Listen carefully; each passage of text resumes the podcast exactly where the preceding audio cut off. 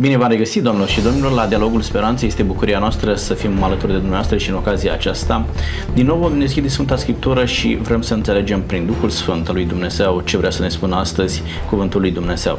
Suntem astăzi în studiul nostru în Proverbe, capitolul treisprezece, și aș vrea să vedem care este pentru prim, în prima fază a acestei emisiuni, care este efectul vorbirii în viața noastră personală. Versetul doi din capitolul treisprezece ne spune așa: prin rodul gurii ai parte de bine, dar cei stricați au parte de sălnicie. Cine își păzește gura, își păzește sufletul. Cine își deschide buzele, mai aleargă spre peirea lui.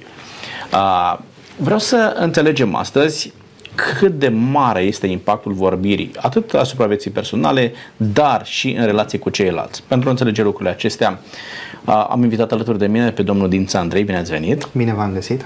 Domnul Andrei este pastor în Biserica Adventistă de Ziua a șaptea și, fără doar și poate, de multe ori v-ați confruntat a, cu situații în care am fi preferat să nu fi spus nimic, sau ceea ce s-a spus a adus regrete de-a lungul timpului.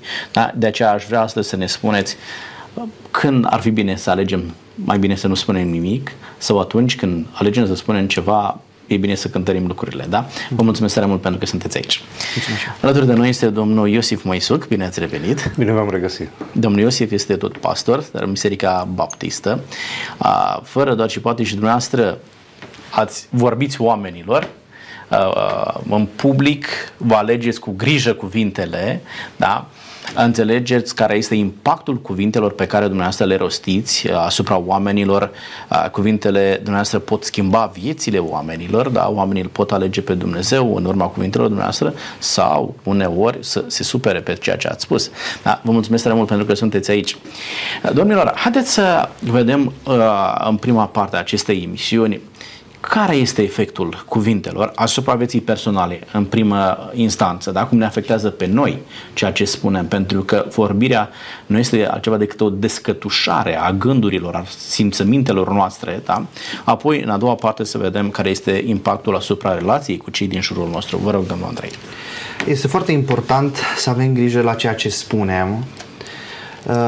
În diferite ocazii sunt sau se cere de la noi să avem diferite atitudini. Vorbirea poate fi dreasă cu sare sau poate fi mai piperată, ca să spun așa. Totuși, sunt momente în care vorbirea nu-și are locul. Sunt momente tensionate, când tot înțeleptul, Solomon, spune: atunci când e mai bine sau vezi un duh de ceartă, e mai bine să păstrezi tăcerea, e mai înțelept să stai liniștit, e mai înțelept să uh, nu pui lemne pe foc, uh, metaforic vorbind, cu cuvintele uh, tale. Tocmai de aceea vorbirea este ceea ce se aude, ceea ce se materializează în urma, așa cum ați spus, gândurilor, a sentimentelor noastre. De aceea noi trebuie să punem un filtru foarte clar înainte de a da curs vorbirii noastre, ceea ce gândim, ceea ce simțim.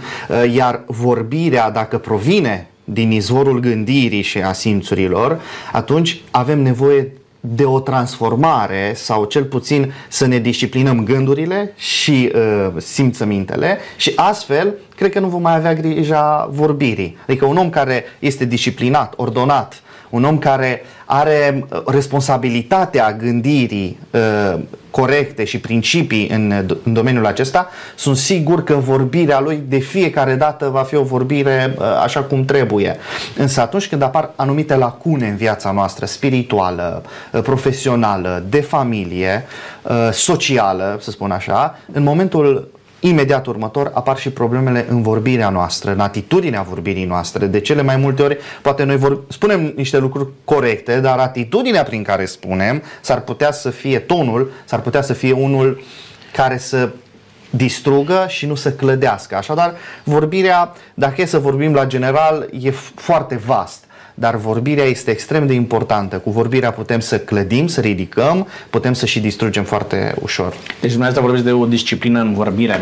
Lucrul acesta se întâmplă în momentul în care ai ieșit în public și trebuie să le vorbești oamenilor, ți-ai pregătit înainte un mesaj, ți-ai ales cu mare grijă cuvintele, sau se întâmplă și în momentul în care ești spontan?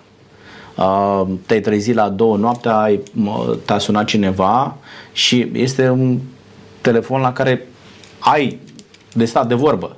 Da? Ce îi spui, cum îți alegi cuvintele? Mai îți alegi cuvintele atunci când se vede disciplina în vorbire.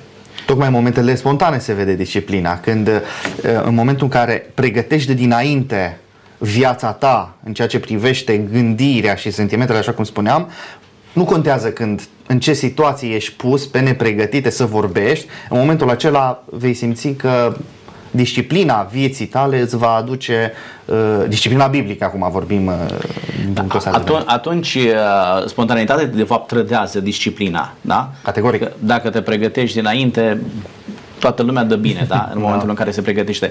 Domnule Iosif, vreau să ne spuneți, sunt momente în care vorbi, vorbirea uh, este folosită ca o armă de apărare. Uh, încercăm uneori să arătăm prin ceea ce spunem altceva decât suntem sau altceva decât simțim? Um, desigur, noi putem să fim înșelători în, în vorbire și uh, putem să... Când spunem înșelători, îi înșelăm pe alții sau ne înșelăm pe noi înșine? Uh, uh, acum, uh, cel mai înțelept ar fi să nu ne înșelăm nici pe noi înșine, nici pe alții, dar din pricina anumitor dureri sau anumitor trăiri interioare, poate ne-am simțit neînțeleși de cei din jur și atunci folosim evitarea subiectelor care ne dor prin diferite cuvinte. Asta nu înseamnă neapărat că înșelăm, ci putem să evităm anumite subiecte, dar tot prin vorbire, conștienți de ceea ce facem, putem înșela oameni. Și într-adevăr există înșelăciunea aceasta. În cele din urmă se vede lipsa de caracter sau dorința de a-mi face rău. Într-adevăr, prin cuvinte putem să ne portretizăm într-un fel diferit decât suntem. Însă consider că menirea cuvintelor este aceea de a articula adevărul, de a articula în exterior adevărul ființei noastre și de a ne putea prezenta celor, celorlalți așa cum suntem, lăsându-ne în același timp sub analiza lor. Cuvintele au unire puterea de a încuraja și sunt anumite momente când trebuie să vorbești, anumite momente când trebuie să taci și mai ferice să taci în anumite momente, dar în ceea ce privește predicarea Evangheliei sau rostirea cuvântului lui Dumnezeu, da, noi trebuie să fim înțelepți în modul în care folosim cuvintele, dar fără să fim vreodată acuzați de faptul că am înșelat pe cineva sau că am rostit doar jumătăți de adevăr. Sau problema aceasta cuvintelor e foarte delicată, pentru că uneori nu, nu putem articula adevărul și atunci avem nevoie de comunicarea celuilalt, întrebările lui, dialogul lui. Și acesta, asta, acesta este efectul pe care cuvintele l-au în relație cu ceilalți, da? Dar asupra noastră cuvintele sunt de fapt ceea ce ajută la a ne face un portret pentru noi. Oamenii ne înțeleg mai bine, ne cunosc mai bine, ne descoperă mai bine în momentul în care vorbim sau doar în uh, momentul în care văd poza noastră foarte frumos, îmbrăcați, aranjați, ai tăcut din gură, omul îți dă zece și a plecat mai departe. Există un, un om în spatele imaginii, există o ființă în interior. O vedem din ochi și o vedem din cuvinte. De cele mai multe ori înțelegem când noi ne exprimăm realitatea sufletului, realitatea interioară, când o articulăm prin cuvânt. Nu avem alte resurse. Putem să facem asta prin pictură, putem să facem printr-o compunere a unei cântări, dar în mod real să cunoști o persoană avem nevoie de cuvinte. Și într-adevăr trebuie rostite, trebuie spuse. Dar, cum spunea colegul de platou, îți trebuie înțelepciune atunci când vorbești. Pentru că spune aici versetul că cine își deschide buzele largi aleargă spre pieirea lui, adică spui uh, uh, uh, vorbești de dragul de a vorbi, uh, lucruri care în cele din urmă pot să, să, să nu arate realitatea pe care tu o trăiești în interiorul tău sau uh, să-ți asumi anumite să lucruri fabulezi. Care, da, fabulezi, anumite lucruri care nu sunt cu tine care nu, și da. care nici nu sunt reale uneori. Exact, da? Da. Și atunci de ce simți nevoia să, să faci lucrul acesta sau să spui anumite lucruri care nu ar trebui spuse chiar dacă sunt reale? Da? Dar nu tot, în momentul în care spui ceva trebuie să gândești, dar nu totdeauna trebuie să spui ceea ce gândești. Exact. Da? Aici intervine caracterul și înțelepciunea și uh, experiența de viață uh, și uh, să te cunoști pe tine însuți și să știi cine ești întâi înaintea lui Dumnezeu, apoi înaintea celorlalți. Lucrurile acestea după aceea îți vor educa vorbirea și îți vor educa cuvintele pe care tu le rostești. Bun, când reușești sau cum reușești să-ți disciplinezi vorbirea de așa manieră încât fie că te duci la un discurs public, fie e o situație spontană, reușești ca prin vorbirea ta să-l ajuți pe cel de lângă tine să crească, să se dezvolte, să se apropie chiar de tine și în cazul dumneavoastră, ca lider spiritual, oamenii aceștia să se apropie de Dumnezeu. Care este procesul acesta al disciplinării? Concret, ce ar trebui să facă un lider spiritual, de exemplu domnul Andrei, ca să-i ajute pe oameni să se apropie de Dumnezeu? Sunt multe teorii, dar vreau să iau o teorie practică pe care o pun și în viața mea. În primul rând, atunci când vrei să dobândești o disciplină, ai nevoie de niște obiceiuri bune. Iar acest, când vorbim de obicei, vorbim deja de niște lucruri care se repetă pe o perioadă destul de îndelungată, până îți intră în fire, în natură. Adică un obicei este parte din caracterul meu. E, pentru lucrul acesta este foarte important ca vorbirea noastră să pornească corect de acasă, din familia noastră, cu soția, cu soțul, cu părinții, cu copiii, cu vecinii. Dacă, pentru că zilnic stai de vorbă cu ei. Poate noi aici ne întâlnim odată la nu știu cât timp și vorbim, ne e ușor, vorbim frumos între noi, că ne vedem rar. Și facem un sacrificiu să vorbim frumos între noi, da? Un sacrificiu de vorbim frumos. Da, dacă e să o luăm ipotetic. Da, da. Dar când mergem acasă, schimbăm foaia și e, gata, acum am fost la emisiune, a fost frumos, acolo trebuia, că ne vedeau oamenii, trebuia să vorbim frumos. Dar mă duc acasă și îmi reiau vechea haină.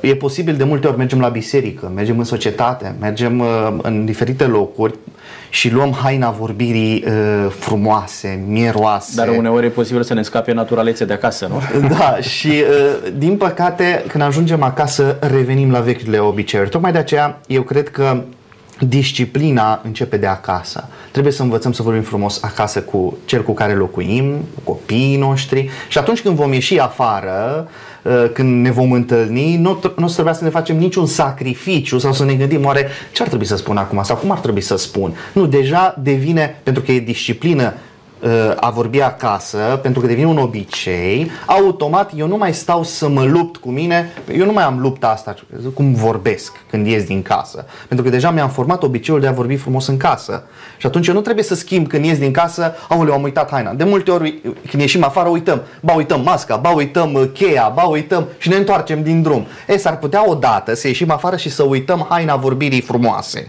și s-ar putea să dăm de primul vecin care face nu știu ce lucru și sau să ne punem masca vorbirii frumoase. Da, da. Și da. Uităm să punem masca vorbirii frumoase și atunci stricăm tot ceea ce probabil am încercat să clădim până atunci. Tocmai pentru că nu există acest risc, pentru că va exista la un moment dat și un momentul căderii, pentru că Dumnezeu spune nu va lăsa nimic în ascuns și nimic din faptele și din, din modul nostru interior nu va rămâne ascuns închis. Da. Va ieși la un moment dat la iveală. Tocmai de aceea, pentru a nu mai avea problema asta de vorbire, pentru a nu a mai fi îngrijorat de faptul că gura ta ar putea să te ducă la pieire, încearcă zi de zi acasă să te disciplinezi cu cei dragi. Cred că ei te cunosc cel mai bine. Eram o dată la biserică și un frate se, se uita la mine cum predicam și eram la început. Și după s-a uitat două, trei minute și după aceea s-a uitat doar la soția mea. În continuu s-a uitat la soția mea, toată predica. Și la final vine și dă mâna cu mine și zice, frate pastor, într-adevăr, tura asta a fost bine. Și am zis, ce a fost bine? V-a plăcut predica? Zice că da, Domnul fie lăudat atunci. Dar ce v-a plăcut atât de mult?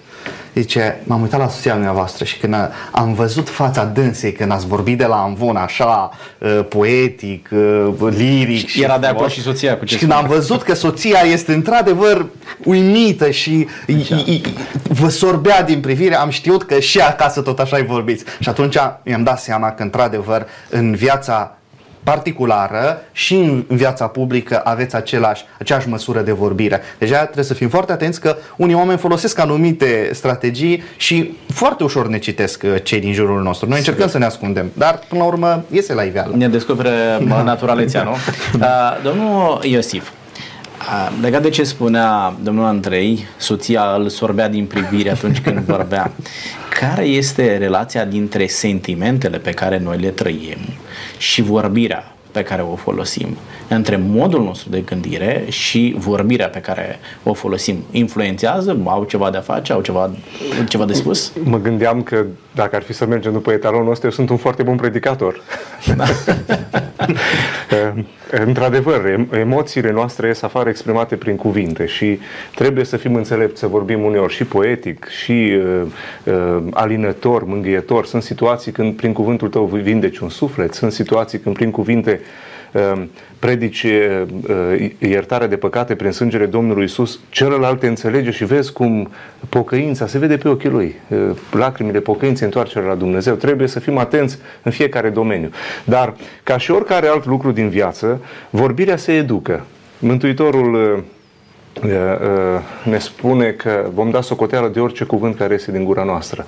Tot în Scripturi, în, în, în epistole, ni se spune să nu se audă între voi niciun cuvânt murdar, niciun cuvânt porcos, ci să se aude între voi cuvinte, cântați cântări din psalmi, cuvinte duhovnicești.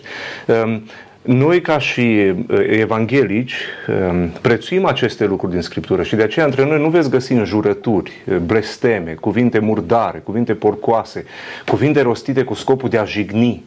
Și mai ales în domeniul familiei, acestea sunt folosite foarte des, așa. De acum îți cunoști soția sau soțul sau copiii și ori le dai porecle, ori prin cuvântul tău pur și simplu îi strici inima, îi strici bucuria, îi strici entuziasmul. Trebuie să fim atenți la lucrul ăsta și trebuie să înțelegem că nu ne naștem cu asta. Cu asta putem să ne educăm. Învățăm poate din greșelile trecutului, din greșelile altora. Într-adevăr, putem să învățăm din minusurile altora, din familiile destrămate ale altora, putem să învățăm din toate, dar trebuie să fim în, în, în interiorul nostru oameni cu o inimă aleasă, pentru că în felul ăsta ne putem educa și vorbirea. Având în noi dorința asta de a arăta dragoste față de cei din jur, poate odată am greșit sau poate, dar când mă duc a doua oară, mă duc cu inima aleasă și pot să fiu primit sau poate cineva îmi greșește prin cuvânt. Asta nu înseamnă că l-am blocat cu totul. Edu- educația cuvintelor este foarte importantă în, în sensul acesta. Ca și proces în disciplinarea vorbirii, intră și disciplinarea inimii, a sentimentelor, da? Ce permitem să fie prezent în inima noastră, în gândirea noastră, pentru Pentru că, practic, vorbirea nu este altceva decât uh, ceea ce există în interiorul nostru, ceea ce simțim și în ceea ce gândim noi. Uh-huh. Da? Și aici chiar este nevoie de o disciplină riguroasă, pentru că dacă îți alimentezi mintea cu lucruri stricate, nu poți să scoți decât cuvinte stricate din gură. Dar dacă îți alimentezi mintea cu ceva sănătos uh-huh. și cuvântul lui Dumnezeu este prezent permanent în viața ta, uh, este foarte greu. Da? Nu zic că nu se întâmplă, dar este mult mai greu, ai mult mai multe șanse să ai o vorbire care să-i clădească pe ceilalți și, de ce nu, să clădească și, și viața ta, să o construiască. Nor, sunt multe lucruri pe care noi le dorim în viață și Biblia vorbește despre o anumită categorie de oameni care își dorește foarte mult să realizeze în viață, dar până la urmă, în momentul în care trage linie, știți cum vorba românului, toamna se numără bobocii, când trage linie, se vede tot cu punga goală. De ce se întâmplă lucrul acesta, domnul Andrei? Această categorie de oameni uh, visează mult, dar nu face nimic. Uh, își dorește mult. Dar faptul că visează nu înseamnă că face ceva? Da, acum mintea poate să da, facă, și atât. Dar știți cum, uh, duhul e plin de râvnă, dar trupul neputincios.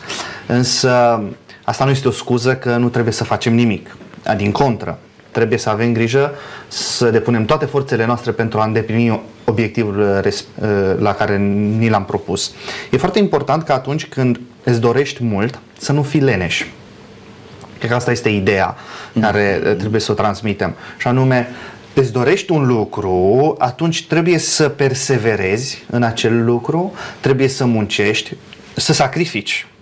De multe ori. De exemplu, pentru o vorbire bună trebuie să sacrifici. Trebuie să sacrifici probabil timpul pe care îl petreceai în preajma unei companii nepotrivite sau îți plăcea să te uiți la nu știu ce filme, seriale sau să asculti nu știu ce muzică, care îți producea o plăcere, dar lucrul ăsta era o influență negativă asupra vorbirii, asupra atitudinii tale. Astfel, e un sacrificiu să le lași deoparte, pentru că îți provoacă plăcere, să le lași deoparte și să-ți îndeplinești obiectivul. Tocmai de aceea, atunci când vrem să avem mult, trebuie să și luptăm pentru lucrul acela. Însă, de cele mai multe ori, când tragem linie, așa cum spuneați, și vedem că trebuie să facem și asta, și asta, și asta, ne dăm seama că e destul de greu.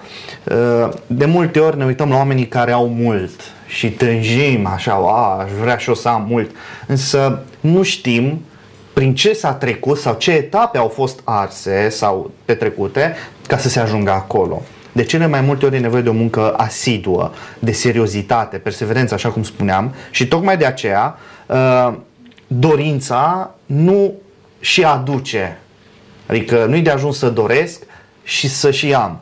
Nu, trebuie să pun într-adevăr toate abilitățile și toate darurile pe care le-am pentru a, pentru a propăși în această dorință a mea.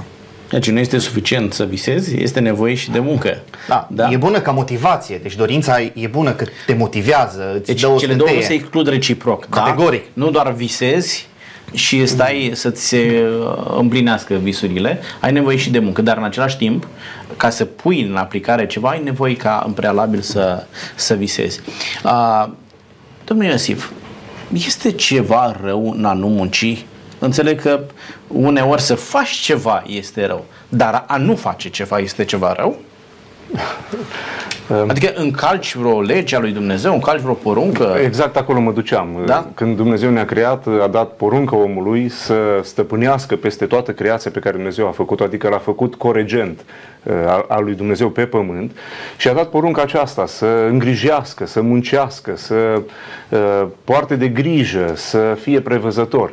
Asta nu înseamnă neapărat o, o muncă din aia douăzeci și patru din douăzeci și patru, nu, ci Dumnezeu i-a dat omului și zi de odihnă, i-a dat omului și uh, momentul ăsta de părtășie uh, cu Dumnezeu în, în, în fiecare zi pe care Adam îl avea cu, cu, cu Dumnezeu în, în fiecare dimineață. Apoi uh, i-a dat și bucuria de a se bucura de munca lui, de a te uita în urmă și de a, de a te bucura. Uh, uh, păca, lenea este un păcat. Lenevia este un păcat. Să știi că ai anumite responsabilități și să nu le îndeplinești este un păcat. Nici nu-i de mirare atunci că familia ta e cu mâini, copiii tăi sunt săraci, dacă tu nu muncești. Deci a sta degeaba, fără niciun sens, fără niciun scop, este un păcat.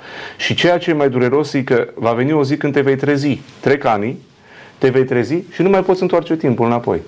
Și uh, trebuie în sensul ăsta să fim înțelepți și cu privire, cu privire la, uh, la timpul nostru, la puterea noastră de muncă. Uh, și mai există un aspect, nu doar să-ți dorești ceva, să visezi ceva și apoi să cauți să muncești ca să-l îndeplinești, ci sunt unele situații pe care ochii tăi le vor vedea și sunt îngrozitoare. Și acolo e nevoie de mâna ta harnică, să aduci ordine în dezordine, să aduci binecuvântare în blestem. Mama mea spunea, ochii sperie, mâinile bucură. Deci, de la ce se referea? Intra în cameră și vedea cum noi am fost, adică suntem șase, am fost șase acasă, era dezordine peste tot și când intra spunea, aoleu, ochii sperie, dar după jumătate de oră de pus mâna și muncind, chemându-ne și pe noi, era curat, totul lună, totul în ordine, totul frumos în, în cameră. Există și acest aspect al, al muncii. Nu doar că îți dorești să ajungi pastor, îți dorești să ajungi doctor și trebuie să faci ceva să muncești, îți dorești să fii om bogat, om de afaceri și trebuie să faci ceva. Ci mai avem și menirea asta uneori, să vedem dezastrul, să vedem dezordinea, lipsa de... Uitați-vă, de exemplu, în România, nu există atâtea orașe în care trebuie să se simtă mâna unor oameni gospodari. Pentru că sunt lucruri dezordonate în ce privește educația, dezordonate în ce privește traficul, dezordonate în atâtea aspecte. Și noi putem să spunem, dăm vina pe ăla, pe ăla, pe ăla. Ar trebui poate să fim creativi și să facem ceva, să ne implicăm, să aducem binecuvântare și pentru noi, dar și pentru mai mult, să aducem ordine, să aducem frumusețe în locul în care Dumnezeu ne-a așezat. În sensul ăsta, da, leneșul, el visează multe și își dorește multe și el ar vrea o țară ca afară și alte povești din astea. Dar nu facem nimic. Sau... Băi, ce frumos se vorbește în afara țării. Numai în România ajutăm, auzim înjurături și chiștoace de țigări aruncate și nu știu cum. Și el în timp ce vorbește cu mine aruncă pe jos chiștoace și... E ușor să critici. Asta cam face leneșul. Lenevia cam asta. Te face cu un spirit critic. Însă mâna harnică, omul harnic, pune mâna și îl veți vedea cum se vede în timp. Astăzi a rezolvat problema asta, mâine asta, asta, asta și el ajunge undeva. Și ala Alene și-a rămas tot acolo. N-a fost în stare să rezolve prima problemă. Da, în momentul în care Dumnezeu vorbește despre odihnă, prima parte a poruncii, dacă vorbim despre porunca a patra, spune șase zile să lucrezi. Să lucrezi. Da? Adică este egal și cu a doua parte a poruncii când spune să te odihnești. Bine, e mult mai la îndemână să o iei pe cea de-a doua parte. Este convenabil să te odihnești, îți spune Domnul, și de obicei când se vorbește despre porunca a patra, se vorbește despre odihnă. Dar prima parte a poruncii vorbește despre muncă. Despre muncă. Da? Adică... Dar vreau să vă spun un lucru aici. Un om care nu muncește este un suflet neîmplinit. Mm-hmm. De, pentru că munca este parte componentă a fericirii, a împlinirii unui om în pământul acesta. Dacă noi nu muncim și tânjim numai după odihnă, ne suntem neîmpliniți. Și, atenție, un om care nu muncește nici nu se odihnește. Da? da? Adică... N-are de ce să se odihnească. Da? da. Tu nu simți, nu simți importanța odihnei și valoarea odihnei decât în momentul în care muncești. Dacă pentru tine e la fel în fiecare zi și dormi și umbli lelea, chiar nu poți să, să faci nimic, scuzați-mi expresia aceasta, dar asta se întâmplă și este drept ce spunea domnul Iosif, adică te plângi de tot ce se întâmplă în jurul tău, dar tu nu faci nimic să schimbi lucrurile din jurul tău. Da? Îmbunătățește starea lucrurilor din proximitatea ta. Fii un exemplu pentru vecinii tăi, pentru concetățenii tăi, pentru concitadinii tăi și vei vedea că lucrurile se pot schimba. Da? Mobilizează-i și pe alții să, să facă ceva. Da. Da? Și oamenii vor face. Nu toată lumea va face la fel, dar va fi ceva mai bine. Încearcă să îmbunătățești lucrurile acolo unde, unde te afli tu. A, însă, ca să se întâmple lucrul acesta, este nevoie și de bunăvoință. Da? Cum se poate câștiga bunăvoința, domnul Andrei? Aici spune o minte sănătoasă. Aș putea spune și o minte bună. Uh, sănătoasă, acum hai să fim serioși, cine e sănătos în ziua de astăzi? Eu nu sunt sănătos. Acum, e, bă, sunt, minte sănătoasă. Poate da, că dacă e să o luăm niciodată... Altceva, dar cu mintea sperăm să fim sănătoși aici, că da. ar pleca telespectatorii de aici dacă, dacă n-ar da. fi sănătoși. Deci, da. sănătoasă. Ce înseamnă sănătoasă? Că îți faci un consult uh, psihiatric, da. uh, psihologic. Nu, o minte bună înseamnă o minte disciplinată.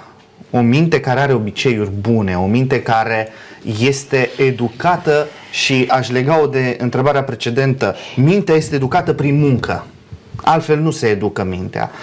Iar munca este darul lui Dumnezeu. De ce muncești? Ah, ca să îmi întrețin viața. Nu, nu ăsta este scopul principal al muncii, ci scopul principal al muncii este că este un dar de al lui Dumnezeu, tocmai pentru că e parte integrantă a vieții noastre, precum a mânca, a bea, A, a, nu știu, a respira. Toate lucrurile astea sunt parte integrantă a sistemului nostru de supraviețuire, de a trăi. Iar o minte bună este acea minte care de fapt ce face? Are o bună înțelegere. Aici este secretul. Să înțelegi bine și corect ceea ce vrea să-ți transmită. Din perspectiva aceasta să fie o minte bună. Aici este da. ideea, da? Dar eu cred, aduceți-vă aminte de raportul creației. În momentul în care Dumnezeu creează pe om, s-a uitat la el și a spus că este foarte bun. Da? L-a creat pe om cu o minte sănătoasă. Dar mintea omului se îmbolnăvește în timp. Așa cum ficatul se îmbolnăvește atunci când îi dai alcool, da? La fel se îmbolnăvește și mintea în momentul în care îi dai o hrană nesănătoasă. Deci noi ne alimentăm creierul în fiecare zi cu diferite informații venite pe diverse surse a, și în funcție de ceea ce noi consumăm ca și informație, avem o minte sănătoasă sau nu. A, și foarte bine spune psalmistul, o minte sănătoasă capătă bunăvoință. A, atunci când știi să vorbești frumos, ți se deschide o ușă. Atunci când a, gândești sănătos, corect, ești obiectiv cu cei din jurul tău, îi respecti pe cei din jurul tău, oamenii îți zâmbesc, oamenii își fac timp să stea de vorbă cu tine, da? Ce înseamnă de fapt o minte sănătoasă și cum câștigi bunăvoință? Cred că aici ne, ne poate ajuta un pic și originalul cumva, o minte sănătoasă. Mă uitam acum și imaginea este aici, o, o înțelegere bună a lucrurilor, o cunoaștere uh, autentică, Corect. corectică Corectă. a situațiilor. Îți poate câștiga bunăvoința celorlalți, îți poate câștiga din partea celorlalți un anumit respect. Măi, omul ăsta chiar a înțeles ce se întâmplă sau omul ăsta are înțelepciune în situația asta și cu adevărat poți câștiga bunăvoința. Și mai ales că în cartea Proverbelor există paralelismul ăsta negativ, da? O minte sănătoasă câștigă bunăvoința, dar calea celor stricați este petroasă. Din nou, o minte nesănătoasă aici, nu? Deci e o minte stricată, care produce o cale stricată și este pietroasă, adică nu, nu poate păși nimeni pe ea. E greu să, să-ți faci loc prin mintea unora sau prin... Putem aminti câteva lucruri care pot îmbolnăvi sau strica mintea? Pentru că am vorbit, da, și da, în antiteză, și o minte stricată. Ce anume ne poate îmbolnăvi mintea, domnilor? Pentru că este extrem de important.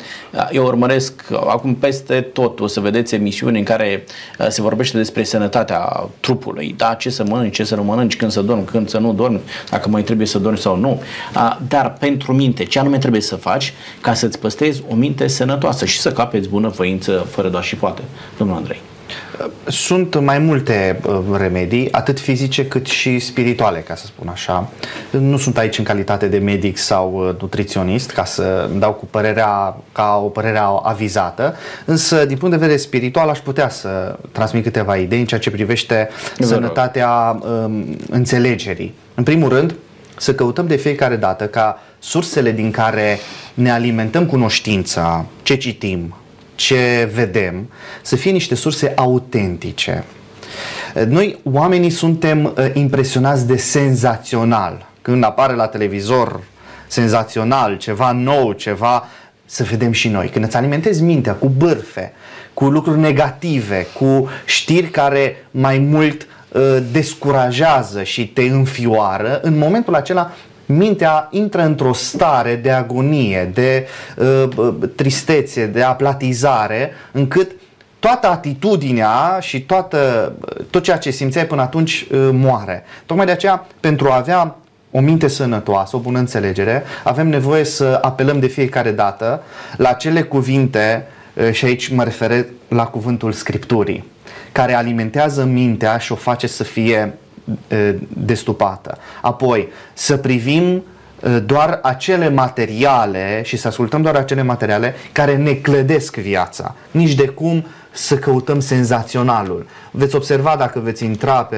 rețelele de socializare sau pe internet, veți observa că cele mai multe vizualizări sunt acele videouri care nu transmit altceva decât degradare, batjocură, glume, știu eu... Sau marfa de consum. Da, sau muzica, nu mai spun de muzică. Dacă ești, te uiți în top, care e în trending, stai și te uiți la muzică și asculți cuvintele și asculți și ritmul și tot, îți dai seama că, mă, dar lumea ascultă așa ceva. Și după aceea ieși pe stradă și te minunezi de ce vorbesc în felul în care vorbesc, de ce au atitudinea pe care o au, tocmai pentru că lucrurile acestea, fără să știm, probabil, ne afectează așa, precum un râu care trece pe sub un pod și încetul cu încetul începe să erodeze piciorul, stâlpul care ține deci acest pod. Ne influențează fără să ne dăm seama. Fără să ne dăm seama de multe ori, adică fără Intră în viața naivi într-un fel suntem. Acolo. Exact. Tocmai de aceea o minte sănătoasă înseamnă să lăsăm lucrurile acestea și să îmbrățișăm lucrurile care au într-adevăr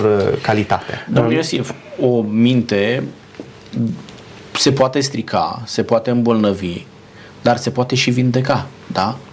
Ce anume trebuie să facem să vindecăm o minte, fie că este vorba de mintea noastră și ce trebuie să facem pentru noi înșine, dar cum îi putem ajuta pe alții unde am descoperit că omul are o problemă, da? A început să gândească negativ, oamenii ajung în depresie uneori din cauza a, unor gânduri negre.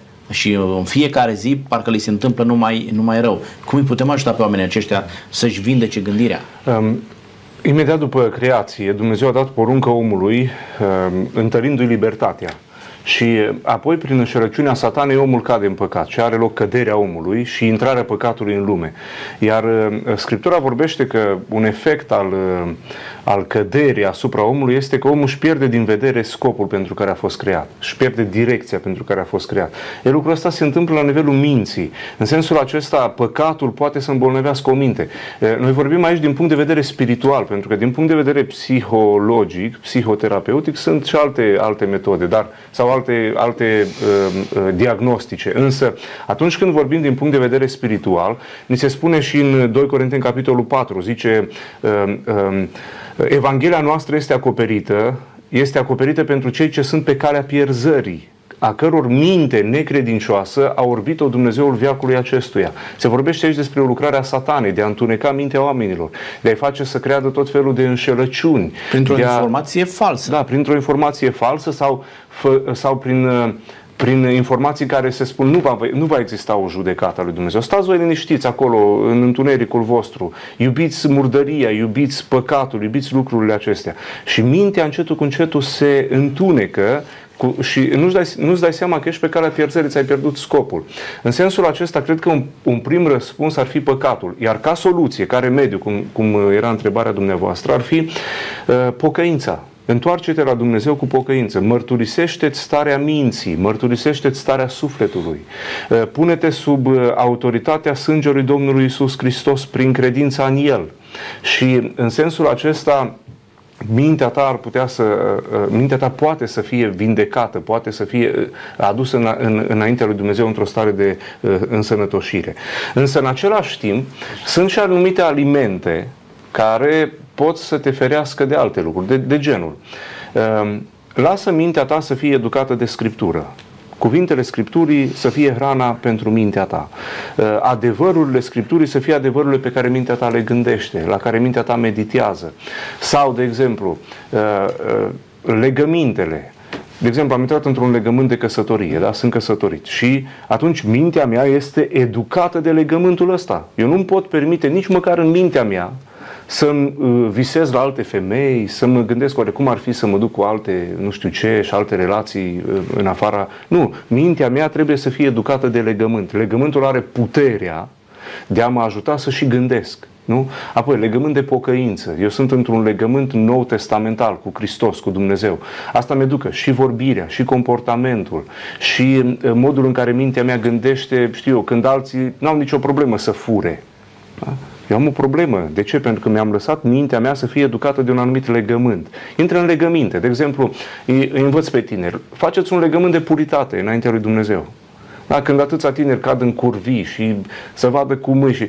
Noi îndemnăm pe tineri să se păstreze curați pentru cel cu care se va căsători sau cea cu care se, vor, se va căsători.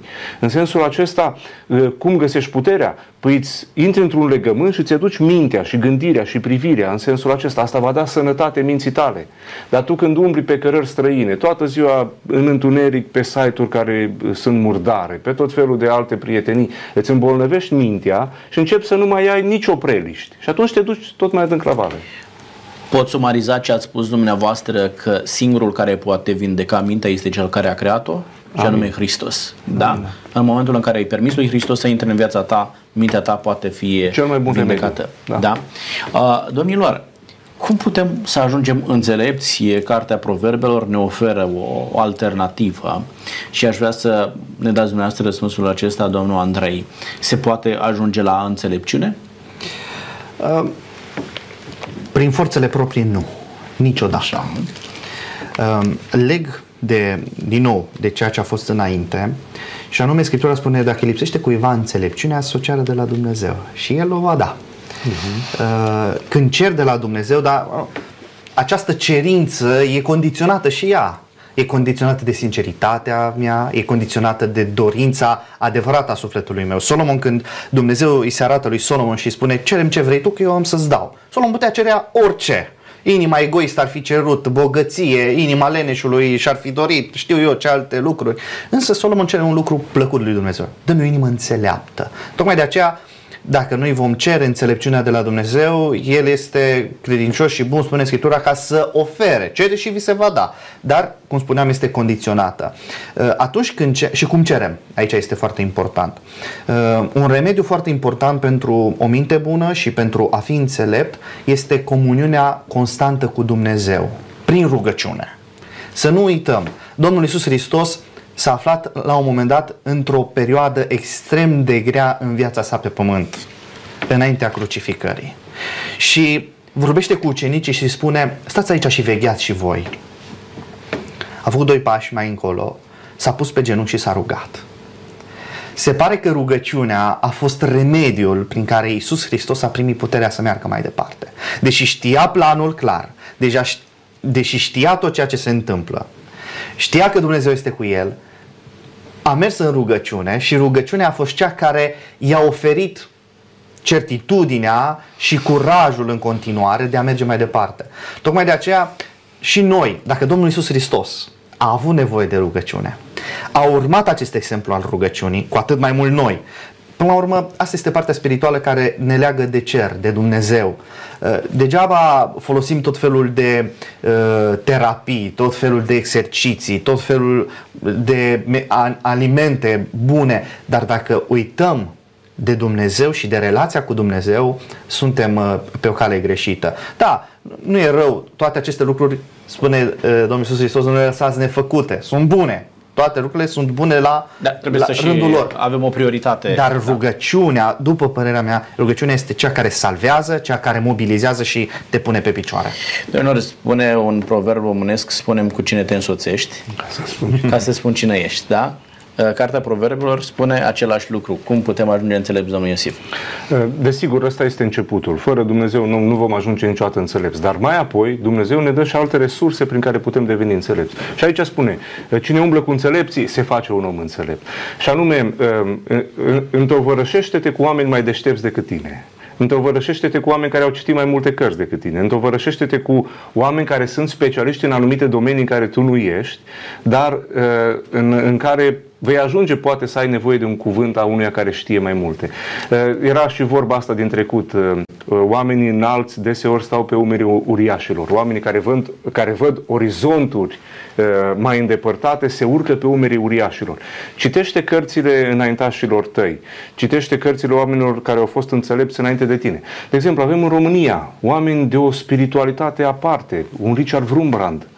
Cărțile lui sunt traduse, scrise în limba română, multe dintre ele. Nu știu câți dintre, dintre ascultătorii noștri l-au citit pe Richard Wurmbrand, sau știu, Petre Țuțea, sau avem atâția. Sau apoi din literatura asta evanghelică universală, C S Lewis. Este colosal omul ăsta și noi nu-l citim. Sau, știu eu, Martin Lloyd-Jones, sau Jonathan Edwards, sau sunt o sumedenie de oameni de la care avem ce să învățăm. Apoi la nivel practic, de exemplu, în, în mediul ăsta evanghelic există un om care e foarte apreciat în, în, în lume și de alte medii care nu sunt evanghelice pe domeniul de afaceri, nu? John Maxwell. Citește-i cărțile, citește, vezi ce poți învăța de la oamenii ăștia. Păstrează-ți discernământul care vine în urma relației cu Dumnezeu, în rugăciunea personală, în studierea Scripturii, dar învață și de la alții cât poți de mult. Și apoi, nu doar șoareci de bibliotecă, ci însoțește-te și cu oameni cu care să discuți ceea ce ai citit în bibliotecă și împărtășie. Avem ce învăța întotdeauna de la cei din jurul nostru? Putem învăța din binele sau din răul lor. Adică de la unii învățăm cum să nu, cum să nu. La alții cum să da, da? A, cu cine este preferat să te însoțești? Să înveți toată viața cum să nu? Sau este necesar să ai oameni în jurul tău de la care să înveți cum să da, cum să faci, da? Cum a crescut el, să pot crește și eu. Da? De ce omul acesta știe atât de multe lucruri? Nu s-a născut învățat nimeni, da? Dar poți să îi înțelegi, să-i cunoști progresul, parcursul lui și de ce nu să faci și tu la fel ca el. Sau te uiți că are o viață de familie binecuvântată. Poate n-a citit multe cărți, dar spui, băi, care e secretul? Și atunci te apropii de el că și tu îți dorești o viață frumoasă și binecuvântată. Domnilor, vreau să discut cu dumneavoastră un verset care ridică anumite semne de întrebare. Versetul douăzeci și unu din capitolul treisprezece spune așa: nenorocirea urmărește pe cei ce păcătuiesc, dar cei neprihăniți vor fi răsplătiți cu fericire. Dacă te uiți la versetul acesta, ar trebui să vezi două categorii foarte bine definite de oameni. O categorie de oameni credincioși cărora le merge doar bine și o categorie de oameni necredincioși cărora le merge doar rău. Se împarte lumea în felul acesta, domnul Andrei? Nu putem vorbi despre lucrul acesta pentru că realitatea spune că și cei care nu ascultă, au, sunt fericiți și le merge bine, dar sunt și oameni care sunt credincioși și trec prin nenorociri și necazuri și suferințe. Și atunci nu putem să facem, ca, să facem categoria asta între cei care ascultă vor fi doar fericiți și cei care, adică nu, nu doar, rectific, doar cei care ascultă nu vor avea necazuri și cei care nu ascultă vor avea necazuri. Problema este în felul următor. Uitați, exemplul lui Iov. Iov era un om neprihănit și Dumnezeu îi spune, uite, omul acesta cu nimic, nu, este reprezentantul meu. Și diavolul spune, dă-mi-l un pic pe mână să vezi, să-i trimit nenorocirea. Și fiți atenți, când vin prietenii, cei trei prieteni, el întreabă unul dintre ei, dar ceva ai făcut-o acolo care atrage un păcat care nenorocirea asupra ta? Sigur nu ești atât de neprihănit. Aia se pare că, uitându-ne din spate, vedeam că Iov n-avea nicio vină din punct de vedere al nelegiuirii lui, ci pur și simplu era un test. E, din perspectiva aceasta trebuie să observăm un lucru. Cel nelegiuit va vedea necazul ca o nenorocire. Acum mă mut de partea asta la altă. Cel care este neprihănit va vedea nenorocirea și necazul ca pe binecuvântare. Și anume, este un moment în care trec, îmi întăresc credința și mă apropie mai mult de Dumnezeu. Nu ați observat de ce nu mai multe ori în familie, când soțul și soția trec prin momente grele, nu știu, sunt anumite probleme în familie și sunt momente grele, parcă unirea care se petrece în momentul acela greu este o binecuvântare pentru familie. Bineînțeles, poate fi și o, o mare despărțire, dar dacă nu există dragoste, da, devine despărțire. Dar în momentul în care există dragoste, neprihănire în contextul familiei, atunci încercările și neajunsurile și uh, necazurile care vin asupra familiei nu fac altceva decât să întărească familia. Tocmai de aceea și asupra omului neprihănit, omului avem credincios. Avem nevoie de necazuri ca să sudăm familia? Dacă n-am avea necazuri, ar putea rămâne familia sudată? Da, se poate, dar în contextul păcatului în care trăim noi astăzi, se pare că uneori ne ajută și necazurile. Necazurile sunt o metodă didactică de a învăța să ne întărim și să creștem din punctul ăsta de vedere. Uh, nu Depinde este neapărat cum le gestionăm, da, da, acele da, necazuri. Da. Da. Vă rog, domnul Iosif, uh, v-am văzut că izbucneați așa să, să spuneți. Domnul Iisus Hristos, în una din pildele lui, zice că în, în ogor stăpânul a pus grâu și noaptea vine cel rău și aruncă neghină. Dimineața slugile zic, stăpâne, dar ce s-a întâmplat? Și stăpânul zice, da, într-adevăr, văd că cel rău a aruncat neghină. Și slugile pun întrebarea, să mergem să scoatem? Și Mântuitorul zice nu, pentru că e vremea când neghina și grâul trebuie să crească împreună, dar vine ziua judecății. Vedeți, versetul acesta din Proverbe treisprezece, versetul douăzeci și unu, nu este o, un verset pentru cei care predică o, o evanghelie a prosperității.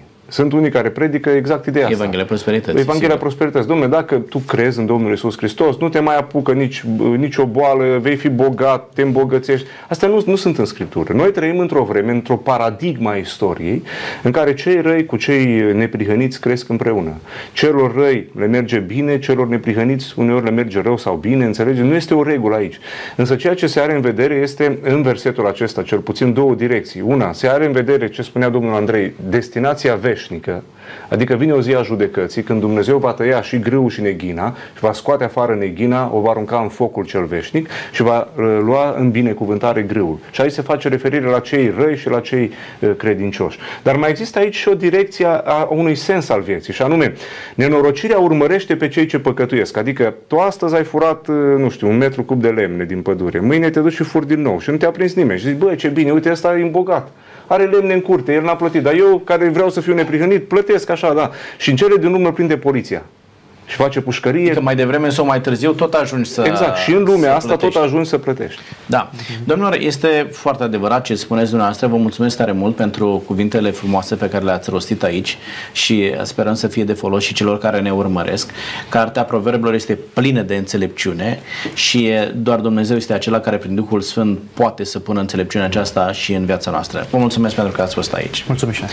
Domnilor și domnilor, acesta este finalul emisiunii. În momentul în care care ne punem la dispoziția lui Dumnezeu. Pe oamenii credincioși îi așteaptă fericirea și atunci când Dumnezeu vorbește, are în vedere binele veșnic al omului.